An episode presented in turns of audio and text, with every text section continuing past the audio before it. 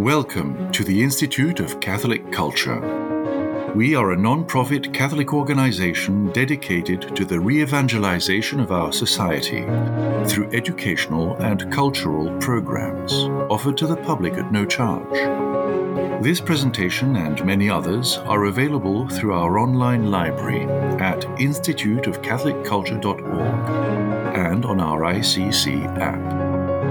Whether you are looking for weekly Bible studies, in depth courses, or talks related to the faith, you will find it at the ICC. Please check out our upcoming schedule of live online events and engage with us on social media. All are welcome to join our growing international ICC family. For handouts, links, and further study materials, please visit this program's page on our website or app.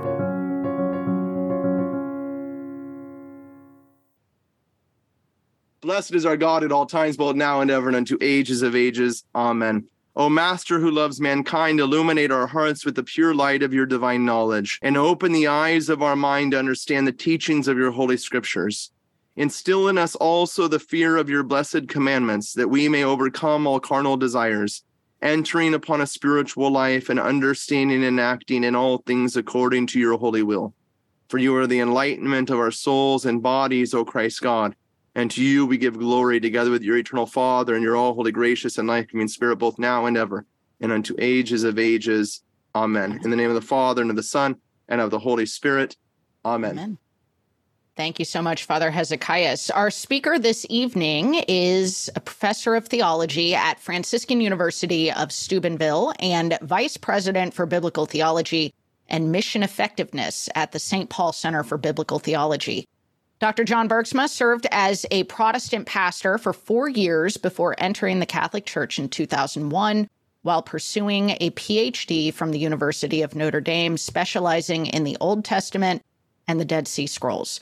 A close collaborator of Dr. Scott Hahn, Dr. Bergsma speaks regularly on Catholic radio and at conferences and parishes both nationally and internationally. He's written numerous academic articles and is the author of eight books, including The Popular Bible Basics for Catholics from Ave Maria Press. He and his wife Dawn reside with their eight children in Steubenville, Ohio. Please join me in welcoming Dr. John Bergsma. Welcome, Doctor. Good to have you back with us today. Yeah, it's great to be with you. And we've got such fantastic material to go over. We're going to be um, doing a four days on the Gospel of Matthew. And uh, the way this is going to break down is Matthew, the man. That's mostly what we're going to be doing tonight, uh, the biography of St. Matthew. And then Matthew, the uh, book, uh, largely tomorrow night, and then Matthew the year uh, on Wednesday. And the, what I mean, Matthew the year is that year A of the Novus Ordo lectionary, the uh, the Latin Rite lectionary uh, since Vatican II is devoted to Saint Matthew, and so we'll look at how those gospel passages uh, lie across the calendar year um, and talk a little bit about that on uh, Wednesday. And then Thursday, uh, we'll take the time that we have and make a deep dive into as many passages of Matthew as we can, especially highlighting the ones that are uh, coming up in the lectionary uh, for Lent. So that's kind of our marching orders for the next several days. And it's going to be Fantastic. So there's our little splash screen there. Matthew, the man, the book, the year. That's the basic plan, and then some deep diving into some some particular uh, episodes of Matthew.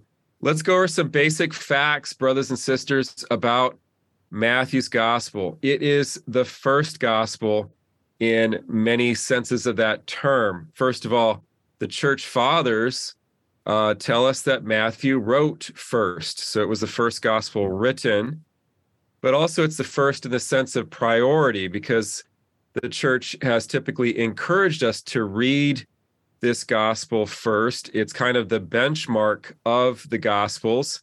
It's the measuring stick by which other gospels are measured. So when we say that Mark is a short gospel, by comparison to whom? Well, Matthew. When we say that Luke is a long gospel in comparison, well, you got it to Matthew.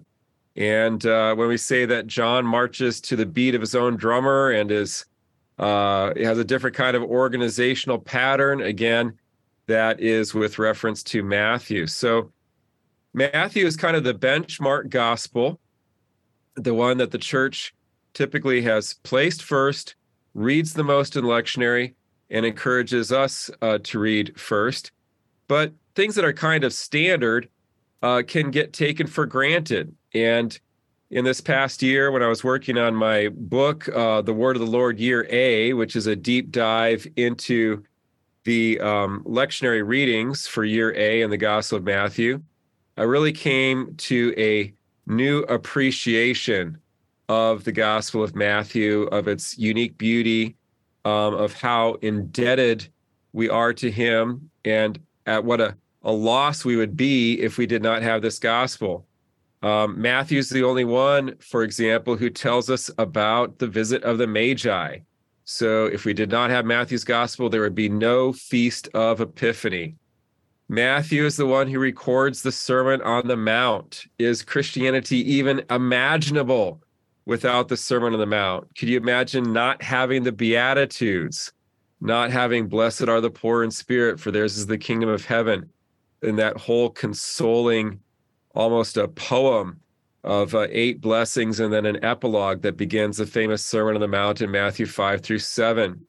And then there's those parables. Could you imagine missing, being missing the uh, wise and foolish virgins and not having the famous parable of the talents, the five, the two, and the one talents, or being without the sheep and the goats, which, by the way, was uh, today's gospel reading for those going to daily mass uh, in uh, Novus Ordo Latin Rite.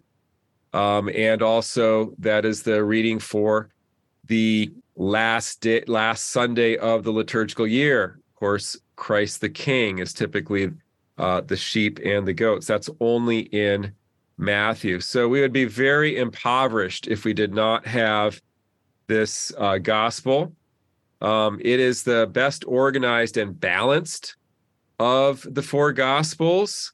It's very systematic and comprehensive. Uh, Matthew makes sure to makes sure to get everything in that we need to know. Now, my personal favorite among the Gospels is the Gospel of John, my namesake Gospel. But if I had to go to a desert island and could only take one Gospel with me, it would be Matthew, because Matthew has everything that you need.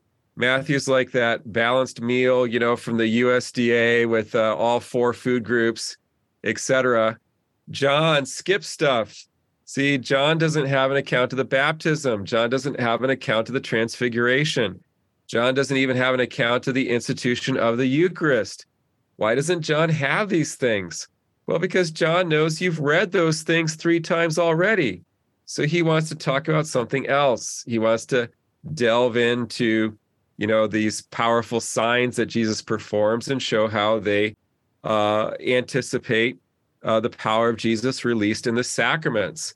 So that's kind of John's song and dance. And there's a lot of other things going on in John. I love John, but um, John is kind of a supplemental gospel. Uh, in addition, kind of presuming that you've uh, read Matthew or uh, one of the other, what we call synoptic gospels. Those are the first three gospels Matthew, Mark, and Luke. Well, uh, getting back to Matthew, I mentioned it's the most systematic and comprehensive, also the most explicitly Jewish of the Gospels. So constant references to uh, Jewish culture. Um, we find Jesus uh, arguing with the Pharisees, and Matthew includes Jesus's own rabbinical arguments. Oftentimes, Mark and Luke will pass over those, but those are very important to Matthew, who's writing to Jews who have converted or maybe thinking about converting to Christianity. And so he's careful to show how Jesus defended himself from a Jewish perspective. And we'll see some examples of that when we look at some specific passages. One of the things that marks him as being the most Jewish of the Gospels is his extensive quotations from the Old Testament. So there are 50 explicit quotations of the Old Testament in Matthew, more than any other gospel, and over 200 references in general to the Old Testament when we include not only explicit references or quotations, but also allusions and echoes uh, and other kinds of less direct ways of referring to the scriptures of Israel. And that Jewish flavor and those extensive quotes from the Old Testament make Matthew the ideal bridge between the testaments. And that's perhaps one of the reasons why the church has always placed Matthew first to make that nice segue between uh, the Old Testament into the New. So let's um, talk about respected Matthew. Now, uh, when I talk about Mark, I put up a a picture of Rodney Dangerfield because Mark never gets any respect, as they say. He's uh, the poor gospel that uh, generally gets neglected. But when talking about Matthew, uh, you cannot say that Matthew has not gotten respect. Matthew has always been highly respected, always been regarded as canonical and inspired. So I was trying to think of some figure in American culture who still commands universal respect, which is very difficult to do these days. But I thought maybe Abe Lincoln uh, is uh, one of the best uh, candidates for that role. So trying to convey that idea of universal respect. Everybody has always respected Matthew. So our early Christian writings, like Ignatius of Antioch, the saint who is largely responsible for me coming into the Catholic Church with his dramatic testimony to the real presence. Ignatius is strongly influenced already in the year 106 by the Gospel of Matthew, as is the famous Didache, that early catechetical document, shows strong influence again of Matthew. Uh, Matthew was a favorite to be commented on by the church fathers. Origen wrote a 25 volume commentary on the Gospel of Matthew. Can you imagine that? And that was before desktop publishing and word processing and all of that. He did that all with a quill. You talk about publication inflation nowadays. You know, Origen was already doing that back in the third century. And uh, the other the other uh, fathers as well. Probably Matthew was the favorite gospel uh, for a commentary and has always been a perennial staple of the lectionary. So in ancient lectionaries as well as the modern, you get generous amounts of Matthew being used. Um, oftentimes, uh, just to digress a little bit, when you compare the different gospels, when they have a similar account, Matthew's gospel is oftentimes uh, the most pastorally stated. Like uh, when you read Matthew's account, it's clearest for public proclamation. Um, the way Matthew states things and records things usually doesn't have a lot of theological ambiguity. Um, and it, it just kind of works really well. Whereas sometimes Mark is a little rough, and sometimes, you know, Luke can be a little bit confusing, but Matthew really states things well, very nice for liturgical proclamation. Okay, well, let's talk about who Matthew was, which is our main goal tonight. You know, it's Lent. We're trying to lean into our spiritual practice. We're trying to embrace our Catholic faith more. And one of the ways that we could do that is by really getting to know uh, the saints, getting to know the biblical figures. And this is so precious to me as a convert because um, as a Protestant pastor for um, the early part of my career and as a Protestant Christian until I was age 30, uh, I loved scripture, um, but there was this distance between myself and the biblical characters. But upon coming becoming Catholic, I realized that these gospel authors that I loved so much could also be my personal friends. I could ask for their prayers. I could develop a relationship with them. And that's a whole added dimension to the study of scripture. So beautiful. And so one of my goals tonight is that we develop a, a beginning of a friendship with Matthew the evangelist. You know, we can we could pray to him. He is a patron saint of uh, several different causes and uh, just a, a magnificent hero who used his record keeping skill to such good advantage for the benefit of all of us. So let's get into learning just a little bit about him from scriptures. And the scriptures don't tell us a great deal about his biography, but we can kind of piece a few things together, as you'll see as we move along. So he's also known as Levi. And famously, he is a former tax collector. And we read about the account of his conversion and of following after Jesus in Matthew 9 9. As Jesus passed on from there, he saw a man called Matthew. Now, in Mark's gospel, he's called Levi, the son of Alphaeus. Uh, so he's known by two names, both Matthew and Levi. We'll come back to that in a moment. Sitting at the tax office, and he said to him, Follow me. And he rose and followed him. So this episode is recorded in Mark 2 14 and also in Luke 5 27. But in both of those gospels, he is referred to as um, Levi. So let's move to the follow up of this. And by the way, the image that I have on screen there is Caravaggio's famous uh, painting of Matthew, where Jesus walks into this dark room with light streaming in and is motioning at Matthew. And all of Matthew's friends notice Jesus, but Matthew himself doesn't notice the Lord. He's too busy counting out his money. So, uh, you know, we have that that tendency to get fixated on some kind of idolatrous uh, uh, you know I, object in our lives and uh, matthew had made money into his idol until the lord came to free him from that but here reading from luke the continuation of the story uh, levi who's the same as matthew made him jesus a great feast in his house and the pharisees murmured why do you eat and drink with tax collectors and sinners? And Jesus answered them, Those who are well have no need of a physician. I have not come to call the righteous, but sinners to repentance. That is such a consoling line. And you may recognize those of you that um, get to daily mass or at least do the daily readings. We had that reading from the calling of Matthew just a few days ago uh, in daily mass. And so many people know that line I have not come to call the righteous but sinners. That's kind of ingrained in our memory and our knowledge of the teaching of the Lord. But we often forget that the context for that famous statement of Jesus was the calling specifically of Matthew, the man who would write the first uh, of the Gospels. So let's uh, see what we can piece together here about um, his biography.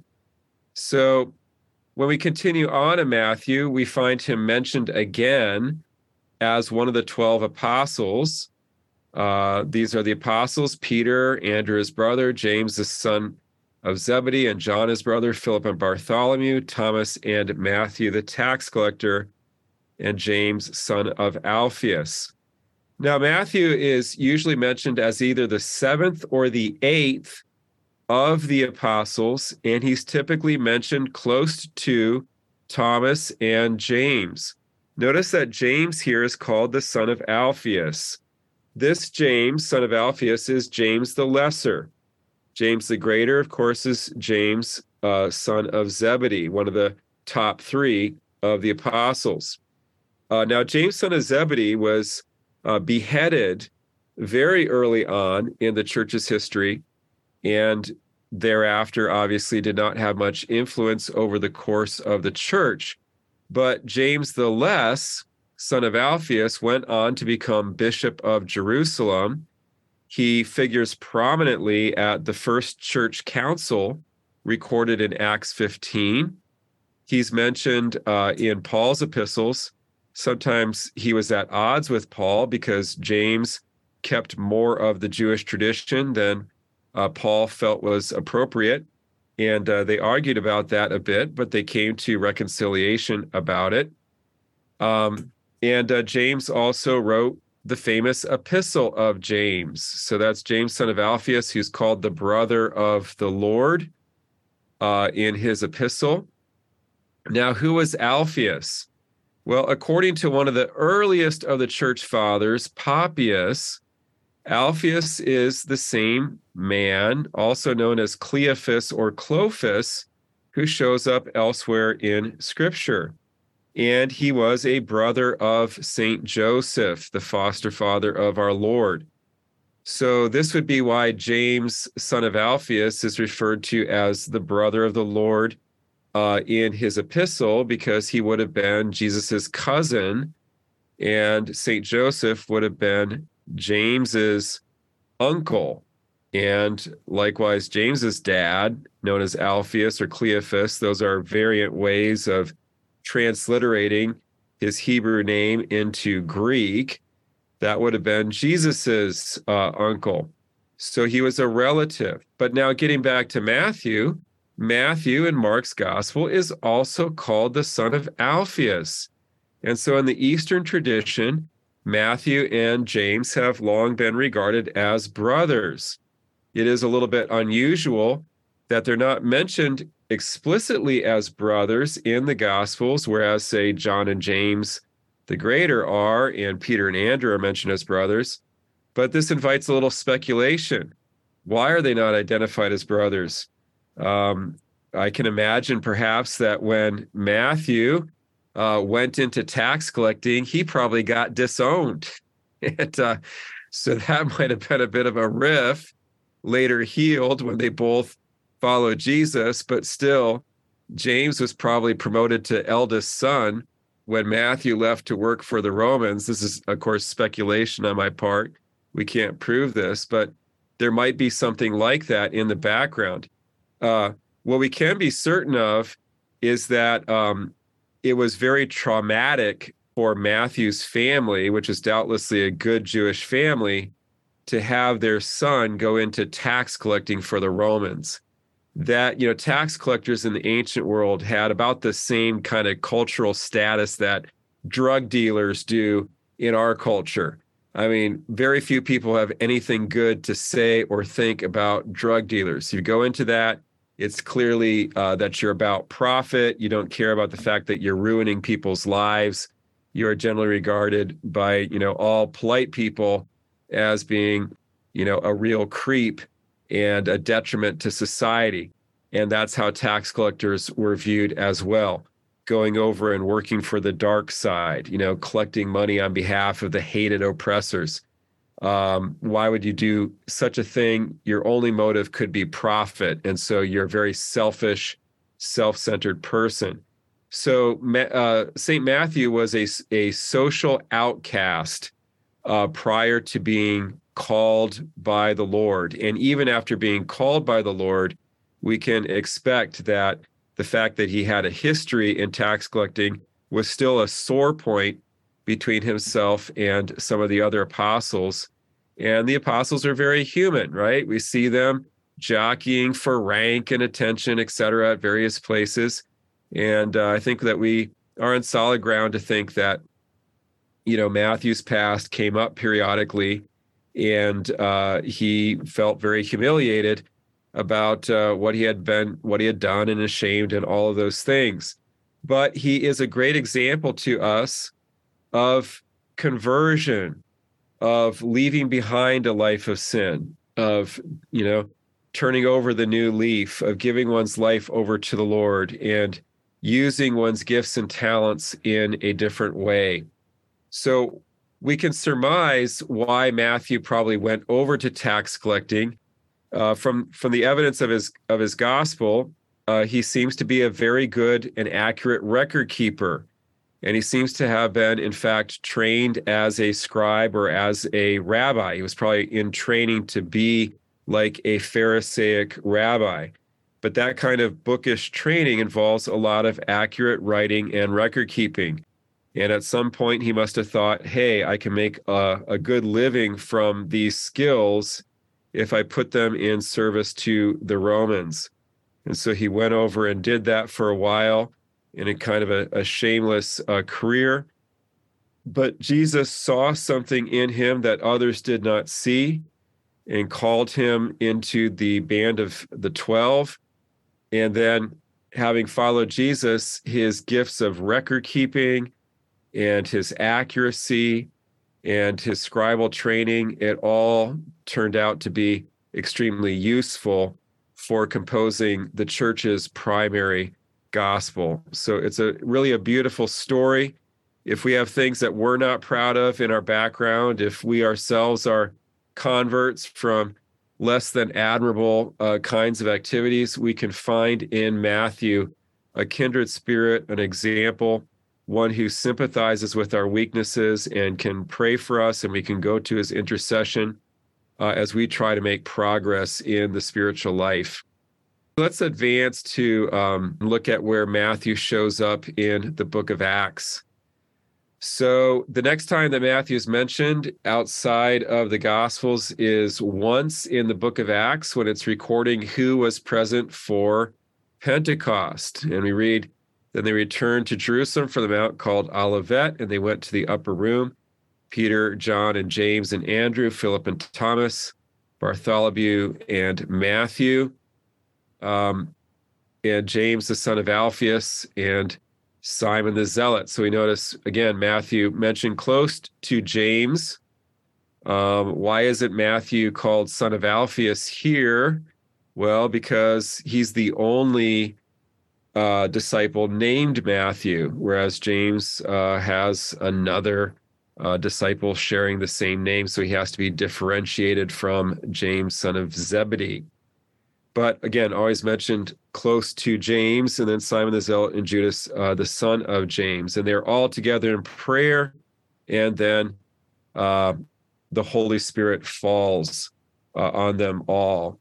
Let's talk about the name Matthew for just a minute. We saw that his original given name was Levi, um, but at some later point, he acquires this second name, Matthew, that is used occasionally. And uh, what's the reason for that? Well, church tradition is that Jesus gave him the name Matthew. We notice that our Lord likes to give people new names. So Simon becomes Peter or Cephas, and uh, John and James become the sons of thunder. Uh, Jesus has a kind of wry sense of humor, and uh, you know, basically Simon becomes Rocky. That's what Peter means, just like Rocky. Okay, you're gonna be Rocky. Okay, you're gonna be the, you're the rock that I'm gonna build the church on, Rocky. All right, and you hotheads, yeah, you're gonna be sons of thunder. Yeah, that's what I'm gonna call you. And uh, Matthew, yeah, you're you're gonna call you gift of God because that's what Matthew means. And I think before he was called a disciple, nobody thought that Matthew was God's gift to humanity uh, in his role as uh, this unscrupulous tax collector. And but Jesus turns that around and says, you know, yeah, you're gonna you're gonna become a gift to humanity now, a gift from God, and so calls him Matthew, which is and that is what uh, Matthew means. It comes from Matisyahu in Hebrew, which means gift of the Lord. Okay, gift of the Lord. So that's a little bit about uh, Matthew.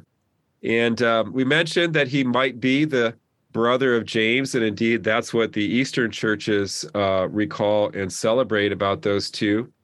Uh, one piece of evidence that supports that um, uh, supposition is the fact that uh, the Gospel of Matthew and the Epistle of James sound very much alike.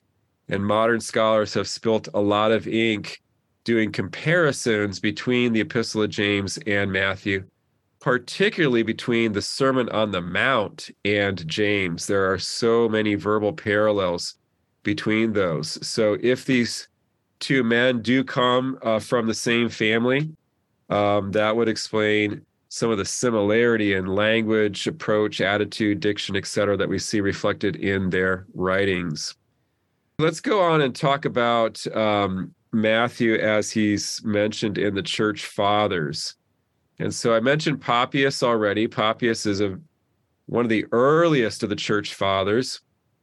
And uh, some of his comments are recorded by St. Eusebius, the early church historian. And Papias was one of the apostolic men, one of the first generation of Christians after the apostles who grew up under the tutelage of the apostles.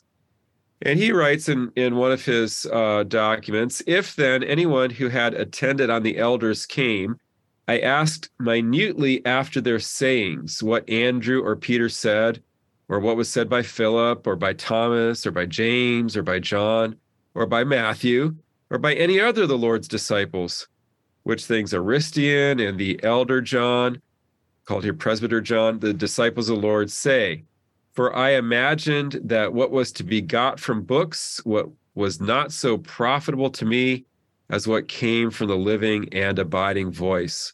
Wow, what a beautiful testimony from somebody who remembered Matthew when he was alive and remembered learning at his feet, the living and abiding voice of the apostles. And that's so important for us to remember as Catholic Christians that even before the New Testament was written down, there was that oral tradition from the apostles. And other forms of Christianity, the kind of Protestantism, for example, that I was raised in, are so book focused, so bookish. Uh, you know, with these slogans like sola scriptura, which means the Bible alone, and this attitude that all you need is the Bible. You don't need the church. You don't need tradition. You don't need the magisterium. But look at what this the earliest generation of Christians said. They loved the living and abiding voice of the apostles. And for us today, you know, that that living and abiding voice is not dead. That is the voice of capital T tradition. It still comes to us through the church's liturgy, which passes down faithfully the teaching of the apostles. So again, a beautiful testimony. Let's go on and see what else um, uh, Papias says in a later uh, writing. He describes how Matthew put together the uh, gospel. He put together the oracles of the Lord, or the sayings of the Lord. We could perhaps translate that in the Hebrew language. Uh, this might mean Aramaic, uh, because oftentimes Aramaic, which was the actual spoken language of the Jews, uh, is referred to as Hebrew in the first century. Uh, Hebrew proper, though, was a dead language for the most part in the first century. It was a language spoken by scholars and by the rabbis, but the common people tended to speak a related language, uh, a form of Syriac called uh, Aramaic. And uh, there's several rites that continue to celebrate in Aramaic. I have two Chaldean priests in one of my Bible classes over at Franciscan University, and um, they uh, celebrate their liturgy in Aramaic, which was the spoken language of Jesus and the apostles and the Jews of his day. So that's really fascinating. But uh, again, Matthew put together the oracles of the Lord in the Hebrew language, and each one interpreted them as best he could which might mean translated them as best as he as he could. And then about um, the man referred to as Matthew's father, um, Papias writes on another occasion, Mary was the wife of Cleophas or Alphaeus. So Papias considered these two to be the same man, who was the mother of James, the bishop and apostle, and of Simon and Thaddeus, and of a certain Joseph okay, also known as Joseph in um, the scripture. So this Mary, wife of Clophas or Cleophas or Alphaeus, she's mentioned as being present at the foot of the cross. Really, in most of the Gospels, sometimes she's identified as Mary, the mother of James, or Mary, the mother of James and Joseph. In the Gospel of John, she's identified as Mary, uh, wife of Clophas, and she's described as the sister of the Blessed Mother in context, that probably means um, female relative, indeed sister in law, because they were both married to brothers. Obviously, the Blessed Mother being married to Saint Joseph, and um, Mary being the other Mary being married to um, Saint Joseph's brother, Cleophas or Alphaeus. Now, you might ask, why does it seem that two out of three women in the New Testament are named Mary? Uh, isn't that a little bit weird? What is going on there? There's actually a historical explanation for that.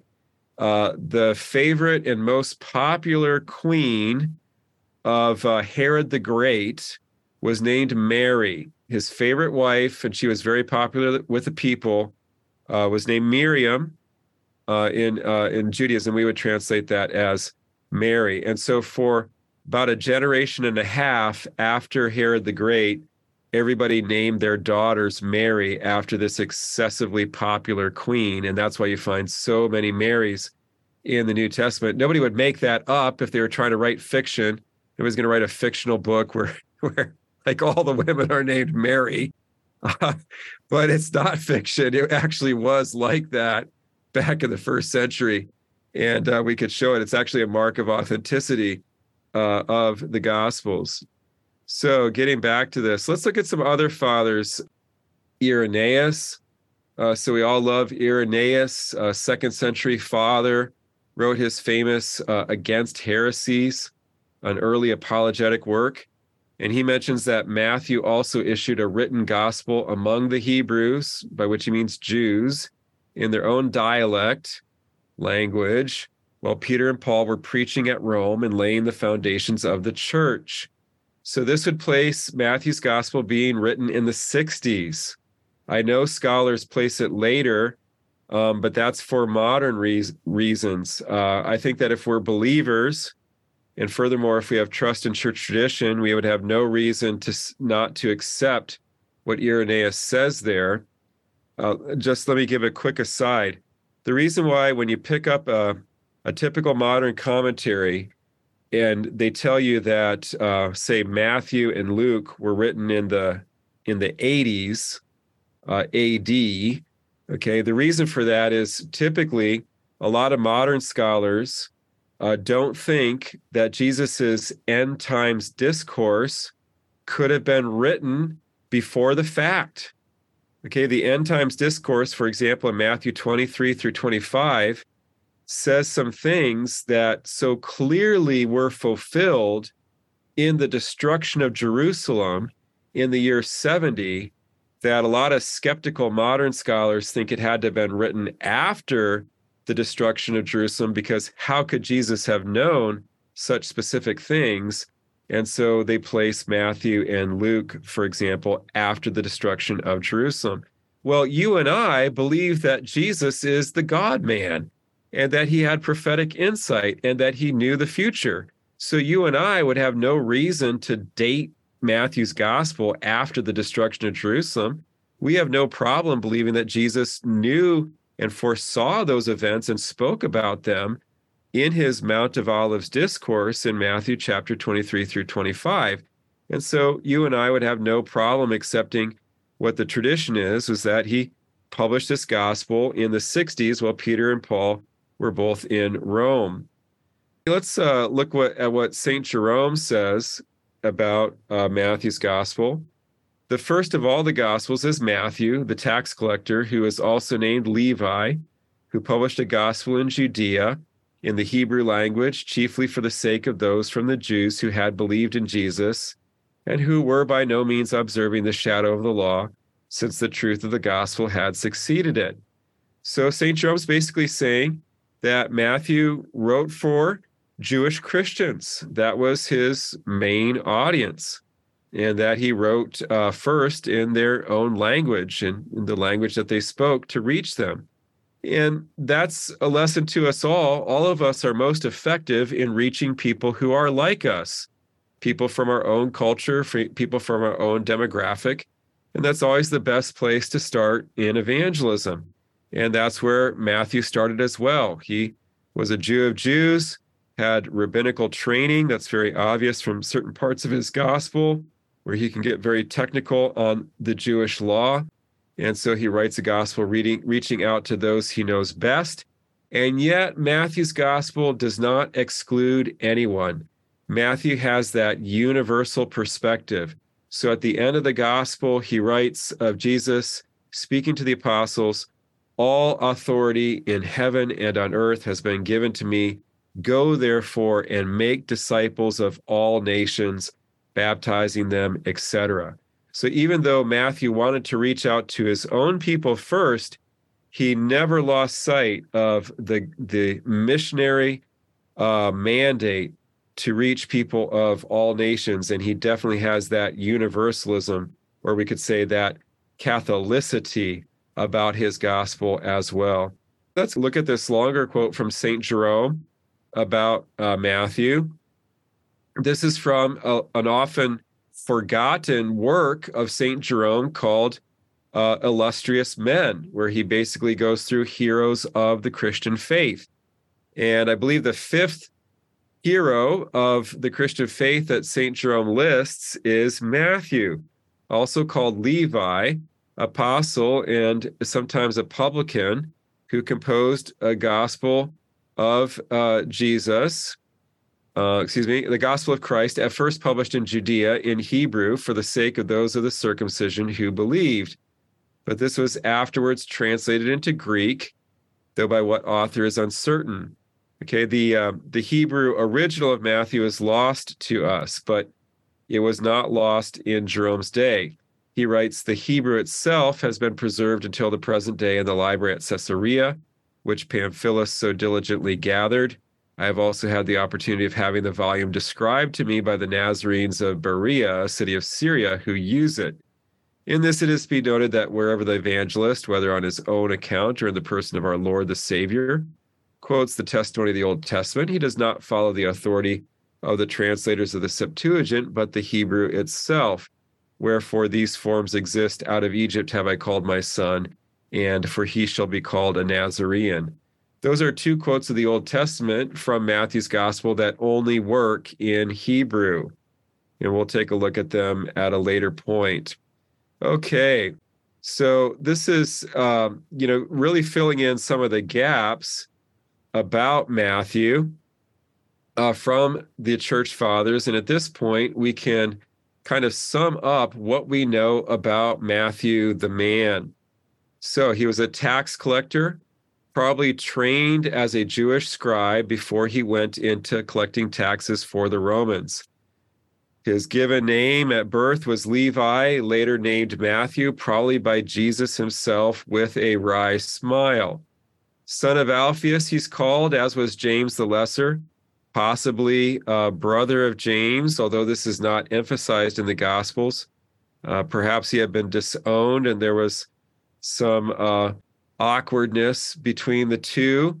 Uh, we don't know. That's uh, purely speculation. But again, in the Easter tr- Eastern tradition, he is uh, considered to be James' brother and thus a cousin of our Lord through Alphaeus, who was the brother of Saint Joseph. Strong similarities between the Gospel of Matthew and the Epistle of James. Both are very practical and focused on um, on our action. You know, it's Matthew that records our Lord saying in Matthew chapter seven, "Not everyone who says to me, Lord, Lord, will enter the kingdom of heaven." but only he who does the will of my Father in heaven. Okay, not only is that the teaching of our Lord, the very words of our Lord, but it's also very Jewish in its outlook. Uh, in Judaism, you do not know something until you can actually perform it. Okay, Jew- Jewish culture is not impressed merely with academic knowledge. A Jewish culture looks for the ability to put things into action. We see that also reflected in, at the end of Matthew's gospel in the Great Commission. Jesus tells the apostles to go out into all the world and teach them to observe all that I have commanded. The end of Matthew's gospel does not have the gospel, the apostles commissioned to teach all that I have commanded, but literally to teach them to observe all that I have commanded. And actually, w- what that means is we are supposed to teach for practice. Okay. Teach for practice. That is, teach for transformation. Uh, if any of us are in any kind of catechetical or educational role within the church, our job is not done until our students are actually living it out. That is a major theme in the Gospel of Matthew. And it's not stressed in Western education, which can be oftentimes uh, very remote from lived reality. But Jewish education was very much focused on uh, practice, and so uh, the the patristic tradition tells us that Matthew went on to do quite a bit of evangelistic work himself, and different church fathers place him in different areas, but there's widespread agreement that he spent a considerable amount of his ministry in northern Persia, okay, near the Caucasus and just south of the Caspian Sea. There were large Jewish communities uh, there in ancient times. Maybe that's why he went out to that area to do evangelism. And that was where he was martyred, although we don't know how he was martyred. The church leaves that as an open question. So, this is St. Matthew, a great model of conversion, a great example of using your gifts um, for the service of the Lord, whatever those gifts may be. A great example of reaching out to your own people, your own family first, but never losing sight of the broader picture of people from all nations. As St. Josemaria says, out of 100 people, we're interested in 100. Um, that was definitely true of St. Matthew, interested in the Jews first because he was most effective with the Jews, but he never lost sight of 100% of uh, humanity are the ones that we want to uh, reach out to with the gospel. So that's a little bit of an overview of Matthew the man. We're trying to develop some devotion to him during this Lent. He, after all, is the one who records the famous Lenten teaching of fasting and prayer and almsgiving that we use on Ash Wednesday. If Matthew hadn't written that down, we would be so impoverished. So we really want to lean into Matthew and as I said, develop some devotion to him. And so this has been a start for tonight. Tomorrow we'll be looking more specifically at his book. But at this point, let's throw it open for questions and uh, and I'll do my best to answer what uh, you guys might be interested in. Awesome. Thank you so much, Dr. Bergsma. Just a really enlightening look at Matthew. I had no idea that he was probably the brother of James? That's crazy. Who knew, right? Where did you learn that? Well, I mean, you piece it together from the fact that he's called son of Alphaeus. That's where I first noticed it. And I'm like, well, wow. James is as well. So what's going on here? But then you start looking in tradition and you find that Alphaeus has a feast day in the Eastern tradition. And, you know, the Eastern rites have just considered the two to be brothers, you know, going way back. So this is something that's been noticed for a long time in the church. Wow. It's so cool. So cool. Well, thank you so much, Dr. Bergsma. So, Dr. Bergsma, you ready for some questions? I'm ready. All right. Um, first of all, can you address the there were some questions coming in. Can you address the the whole contention that that some scholars have made that Matthew didn't actually write the book of Matthew? Yeah. Yeah, I can address that. Um, look, uh, Pope Leo XIII in his encyclical Providentissimus Deus uh, of 1893 um, writes that when we read the scriptures, there are three infallible guides. And those three infallible guides are um, the analogy of faith, which is the harmony of the Catholic faith within itself, uh, explicit magisterial statement, you know, when the magisterium has intervened authoritatively to clarify the meaning of a passage, and then um, the universal consent of the fathers. Okay. So, biblical issues about which all the fathers agree uh, are not open to debate for those of us who are faithful sons and daughters of the church. There are not a whole lot of biblical interpretive issues that the fathers all agree on. But one that they do is the authorship of the four gospels. All of the fathers endorse Matthew writing Matthew, Mark writing Mark, etc. From that unanimity, uh, even just as the from the perspective of a, of a historian, you have to take that with great weight. And the church has always understood that if the fathers are unanimous on something, that's because it's capital T tradition. It was universally handed down. Otherwise, you would get some dissent somewhere uh, among the fathers with all the diversity that there is amongst them. So the fathers are unanimous that Matthew wrote the gospel. So I think that's a given for us as believing Catholics. Now, many uh, Bible scholars are not believing Catholics, maybe not even believers of any kind. Uh, they are uh, by and large secular. That's very common uh, in biblical scholarship. And so you have to be a bit cautious, and even even good Catholic uh, authors may have very good intention, but they may not be aware of the definitions of Leo XIII and uh, the unanimous consent of the fathers, and they be may be influenced or even intimidated by uh, the statements of um, you know uh, publicly regarded or famous uh, secular Bible scholars. So you need to keep that in mind. Um, but I regard that as a given. I mean, there's different ways to understand how Matthew wrote it, but the fact that Matthew is responsible for this gospel should be a starting point for our thinking and our theologizing uh, as Catholic Christians. Andrew, here on screen, go ahead, take yourself off of mute and ask your question. Good evening. Thank you, Doctor. It was uh, was an inspiring webinar. Um, I have a question uh, with regards to Matthew. When you look at his uh, genealogy of Christ and and Joseph and Mary, well, not Mary in particular, yet mentions Joseph, but I, I also uh, but there's no mention of Mary. But I, I read elsewhere that the Mother of God is also a descendant of uh, King David. Right. Yes. That is correct. There is no doubt that the Blessed Mother was of the house of David as well.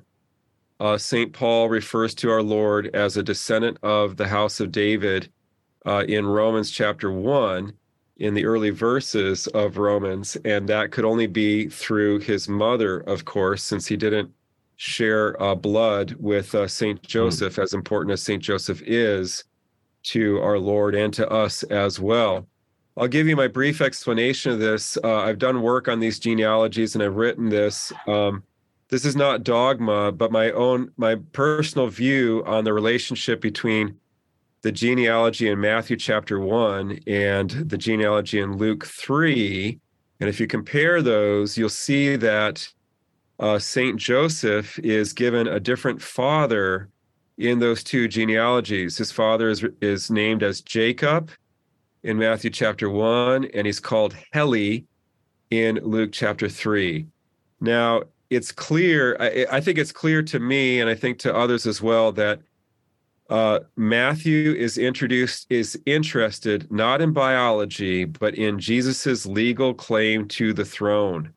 Because that genealogy in Matthew 1 goes from father to son in the line of kings. And the point is not so much where Jesus came from biologically, because uh, Matthew distances our Lord biologically from Jacob at the end of the genealogy. But uh, does Jesus have the claim to the throne? And he does, because he inherits it from his legal father. Now, Luke 3, however, does seem like it may be interested in Matthew's, uh, sorry, our Lord's uh, biology there. And I believe that the genealogy in Luke 3 is actually the genealogy of the Blessed Mother through her father, who is called Heli in Luke 3. Why would Heli be listed as, as uh, Joseph's father, though? Simple explanation, clear as day. In Judaism, when a man married an only daughter, he became the full son of her father. So when J- when Joseph married Mary, Mary was an only child, remember, he became son of not only his natural father Jacob, but also the man called Heli, who is the saint known to us as Saint Joachim, listed in Luke 3. And I think that's the the biological genealogy of the Blessed Mother, which also goes back to David. It's Davidic, but it's not in the direct line of the kings. So he inherits the throne through his legal father, Joseph, but he's from the line of David also through his mother. That's how I see that. So that's an excellent question. Thank you so much for answering, asking that. And you know, Dr. Bergsma, there's a lot of questions that have come in um, regarding Matthew's genealogy, and and wondering if there's a link. Since you were talking about how great of a record keeper he is, if there's a link between the uh, the genie the the keeping of the genealogy in Matthew and his record keeping abilities. Well, I think so. I mean, uh, I think uh, his scribal training is probably why he got picked as the uh, class note taker by the twelve. I mean, most of the rest of them are fishermen, and uh, like, okay, who among us could take good notes? So, fisherman, fisherman, fisherman, accountant. Okay, well, you, Matthew, you get the job. You're going to take notes for the course for the for the class, and uh, and then you know his his uh, writing down of the teaching of our Lord becomes the basis for this early gospel. Maria, here on screen, you can go ahead and ask your question to Dr. Bergsma. Yeah, so so like Annie, I also uh, hadn't heard, you know, the um, the brother of James. Um, what I have heard is that um, maybe he was named Levi because he was from the tribe of Levi, which would seem to contradict him being the brother of James. So, could you talk about that a little bit? Well, um, I'm not sure uh, why. Let's see. Yeah, yeah. Okay. And he was okay. called Levi yeah, because called Levi. Yeah, yeah, sure. And so if uh, if he's a son of Alphaeus and Alphaeus is brother of Saint Joseph, Saint Joseph is from the house of David. But you see, um, you had intermarriage between the priestly and the royal lines. That that was not uncommon because they rubbed shoulders. These were kind of the leading fam- the two leading families were the priestly families and the royal families. Mm. So it's not it's not impossible that uh, you know there was Levitical blood also within you know that the family of Saint Joseph and and Saint Cleophas. But regardless, um, uh, you know, being named Levi could mean that he was from the tribe of Levi because that was a favorite name among Levites, but by no means was it exclusive to them. Um, you find uh, you know find the name Levi being used by other tribes, etc., and really all of the all of the patriarchal names get employed by you know Jews regardless of their descent. Mm. So um, that's uh, that's not conclusive uh, necessarily. Um, but uh, I'm sorry, I forgot. Uh, was what was your original question? No, I just I just wanted your thoughts Yeah, about, you know, sure. that that interpretation that he was from the tribe of Levi. yeah, yeah, it's possible, but not conclusive. Joan, here on screen, go ahead with your question. Uh, thank you for taking my question. Do we know if Matthew was a follower of John the Baptist? Um, I don't think so. Okay. Andrew and um, John seem to have been followers of John the Baptist. Uh, there's reason to believe that because um, there's a long tradition. Well, Andrew is mentioned as being a follower of the Baptist in John chapter one. And then the unnamed other disciple who's accompanying Andrew has long been thought to be John himself, the author of the gospel. And indeed, there is a lot of similarity in language between the Gospel of John and the Dead Sea Scrolls. And many people think that John the Baptist came from that community that left us the Dead Sea Scrolls. So there's a lot of uh, circumstantial evidence that would suggest that Andrew and John were followers of John the Baptist. But Matthew's tendencies seem to be with the Pharisaic movement. So, oftentimes, when you compare parallel gospel passages that are recorded in Matthew and also recorded in Mark and Luke, Matthew will include Jesus's defenses of his actions according to Pharisaic logic. Okay, like Jesus would, for example, when um, uh, when Jesus uh, heals the man with the withered hand, in Matthew's account, our Lord defends himself against the Pharisees by saying, If any of you had an animal who fell into a pit on the Sabbath day, would you not pick him up? How much more so this, this man who is injured? That is a classic form of Pharisaic argumentation where you argue from the lesser to the greater. If you would do something in a lesser circumstance, stance, excuse me, how much more would you do that in a more important circumstance? So if you would save an animal out of compassion from an animal, how much more should you have compassion on a human being? That's classic Pharisaic logic. It only shows up in Matthew. So it, it seems that Matthew was concerned to um, to defend our Lord's ministry and to give an apology or uh, you know an appeal for uh, our Lord's ministry towards the Pharisees, and that suggests that he came out of the Pharisaic movement. Likewise, James. Uh, not only is James described as being close to the Pharisees in Acts and some references in Paul's epistles, but uh, his letter uh, shows uh, kind of coming out of that mindset, that that kind of Pharisaic worldview. Uh, obviously, both James and Matthew had fully converted to Christianity, were wholehearted followers of Jesus, but we're all kind of influenced, you know, by our backgrounds and how we see the world. I was raised as a Protestant, so I've got certain tendencies, even though I've fully given myself to the Catholic Church, you know. Eh, but so we have, you know, some some of that background that can be a help and a hindrance, you know, but makes us effective to reach our own kind, right? So uh, Matthew was reaching out towards Jews who were like him, trying to show them that Jesus was the answer to what they were looking for. Uh, Dr. Bergsma, Susan writes in asking what prompted Levi or Matthew to just kind of stand up and follow Jesus, speaking of his conversion? We don't know. You know, there's not an explanation given in scripture. I mean, we can speculate.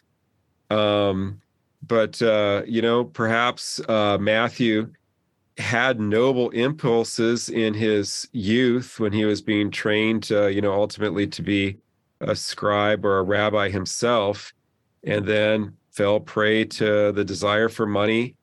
Um, but Jesus sees, you know, the, those noble impulses still in his heart and calls them, and that resonated with him, and he rises up and follows the Lord. But you know, I it, it's it's just speculation. It, you know, oftentimes the the the Gospels leave questions like that unanswered, and those are openings for our prayer. You know, we can take that to our prayer. We can kind of roll those scenarios in our mind and think through them in the presence of the Lord. This is what the saints would do. Saint Josemaria Escrivá uh, used to use his imagination in prayer. He would take a gospel scene, take it in front of the tabernacle, and then uh, live into that gospel scene and try to imagine what the dynamic was. And uh, yeah, that can be a rich way of kind of entering in. And the whole the whole chosen movie series is kind of like an effort to do that's kind of like imaginative prayer. Really think that those people who have very noble motives are trying to do that and trying to imagine the the way that this would all play out. Funny you should mention The Chosen yes. because I think the uh, most amount of questions that have come in tonight are what are your thoughts on the portrayal of Matthew in The Chosen, Dr. Bergsma? Yeah. Well, by and large, I mean, I like the show. Uh, I respect them. I usually don't like uh, Bible, you know, drama, Bible movies, Bible TV shows because I often find them cringy and historically inaccurate uh, but I've enjoyed watching uh, the first couple of seasons of The Chosen. I'm a little bit behind, but my wife and I are going to catch up uh, during Lent on what we've missed. Um, they do a good job of being historically accurate. There's a few little things, but I'm like, it's within kind of artistic license. But the whole thing with um, uh, Matthew being kind of, uh, you know, is portrayed like a, a, person with kind of Asperger's syndrome, kind of. And um, what do I think about that? Well, um, I think it's within artistic license. Uh, I mean, I there are many people in my family that are on the autism spectrum disorder, have a touch of those tendencies towards, you know, being compulsive and things like that, like Matthew's portrayed. And I think there's actually something beautiful about it because it it shows that that Jesus can use all of us. And uh, yeah, obviously Matthew's uh, personality uh, makes him very good at some things, like record keeping, right? Can be used for Lord, and not so great at others. But the beautiful thing about following the Lord Jesus is that we learn to use our strengths for the gospel, and the Holy Spirit also can help us to minimize our weaknesses. And I think you see growth in Matthew's character in the chosen as he allows the Lord and the Holy Spirit to do that in his life. Uh, Amy here on screen I missed where Matthew evangelized. Yeah. Uh, we get a lot of different reports of Matthew going to different areas by various church fathers, but one place that they all agree on is that he went to northern Persia, just under the Caspian Sea. And that was an area that uh, had uh, several large Jewish communities, Jews who had migrated out east for various reasons over the centuries. And so it, and in fact, there are Jewish communities in in those parts of the world even today. They're they're smaller now because of persecution under the Muslims and so on, but still remain some out there. Uh, but uh, yeah, it seems like he went east to minister to those Eastern Jewish communities, and eventually uh, gave his life for the faith uh, out there. Anthony, here on screen, go ahead and ask your question. In speaking about the chosen and, and Matthew's uh, portrayal, they're showing they're showing him as being a note taker. Is that is do we find that anywhere in Scripture that uh, he was a note taker? No, it doesn't say that explicitly. Um, it's a reasonable conjecture, and uh, and they did take notes. You know, we we you know we tend to think that ancient people were so primitive. Uh, they weren't that primitive. Um, the Roman Empire was highly sophisticated. Uh, they had shorthand systems. Uh, they were very skilled at rhetoric. Um, they had uh, note takers who could take down speeches from public figures, and we get kind of transcriptions of uh, speeches by Augustus and by other public figures back in the day. Um, so the idea that one or more of the disciples, um, you know, took notes on Jesus' teaching is is a reasonable, um, you know, hypothesis.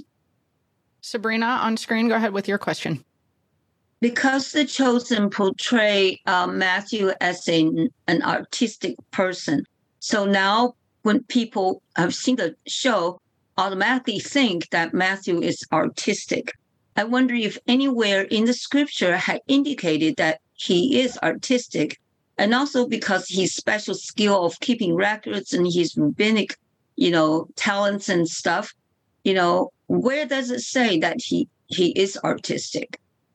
Yeah, it doesn't. That's part of their uh, you know, speculation or you know, artistic right. license to portray uh that um they decide to go in that direction. Uh but uh, yeah, it is that's their decision. There's no clear evidence for that in scripture. Um so that's not authoritative. Um, Dr. Bergsma, Neil asks um, if you might speculate on any symbolism behind Jesus giving Matthew the name Matthew. You were kind of joking about Rocky. Um, yeah. Do you do you have any insights onto Matthew? And he asked also, was that a common Hebrew name at the time? It was reasonably common. It was not one of the most common. Like um, John and John and James, and, and by the way, James is really Jacob. Okay, uh, there's a weird history of that in the development of the English language. How we got James from Jacob. I could go through it, but it would take about a half hour to explain how that happened, and I don't want to do that right now. But James and John were the most common names uh, back then. John means the grace of the Lord, and James is Jacob, who, of course, was the father of all Israelites. So you can imagine why those were so popular. Matisyahu uh, is a later um, Jewish name. It starts cropping up in later books of the Bible, um, you know, kind of in uh, the late monarchic period and into the exilic period. So not as common, not as popular. Uh, in terms of speculating as to why Jesus named him that, I think it was an ironic reversal of how he was viewed. Um, you know, as a tax collector, he was viewed as like the minister of Satan, basically like me- messenger of the evil one. And just like, well, we're going to flip that around and we're going to make you the gift of God, you know, a gift of the Lord. Um, and that's that's as much you know that's the best i can imagine as, as to why uh, that would have been. But there's again a long tradition in the church that matthew was indeed a nickname bestowed on levi uh, by our lord. Who had this tendency to um, you know give give nicknames to those he was close to. And in fact he promises he'll do that for us too. In uh, the opening chapters of revelation he says for those who overcome we're going to get a nickname on a white stone when we get to heaven that only he and we know. It's kind of a little private private nickname between each of us and Jesus. So uh yeah. Whoa. Yeah, but you have to keep yours on the DL. You can't tell other people. what it is that Jesus calls you. I think that is a great place to end for the evening. So looking forward to the next couple of nights with you, Dr. Bergsma, on uh, the Gospel of Matthew. So tomorrow night is the book of Matthew, correct? Yes. Looking at the structure, we're going to do some stick figures. Nice. So everybody has to draw.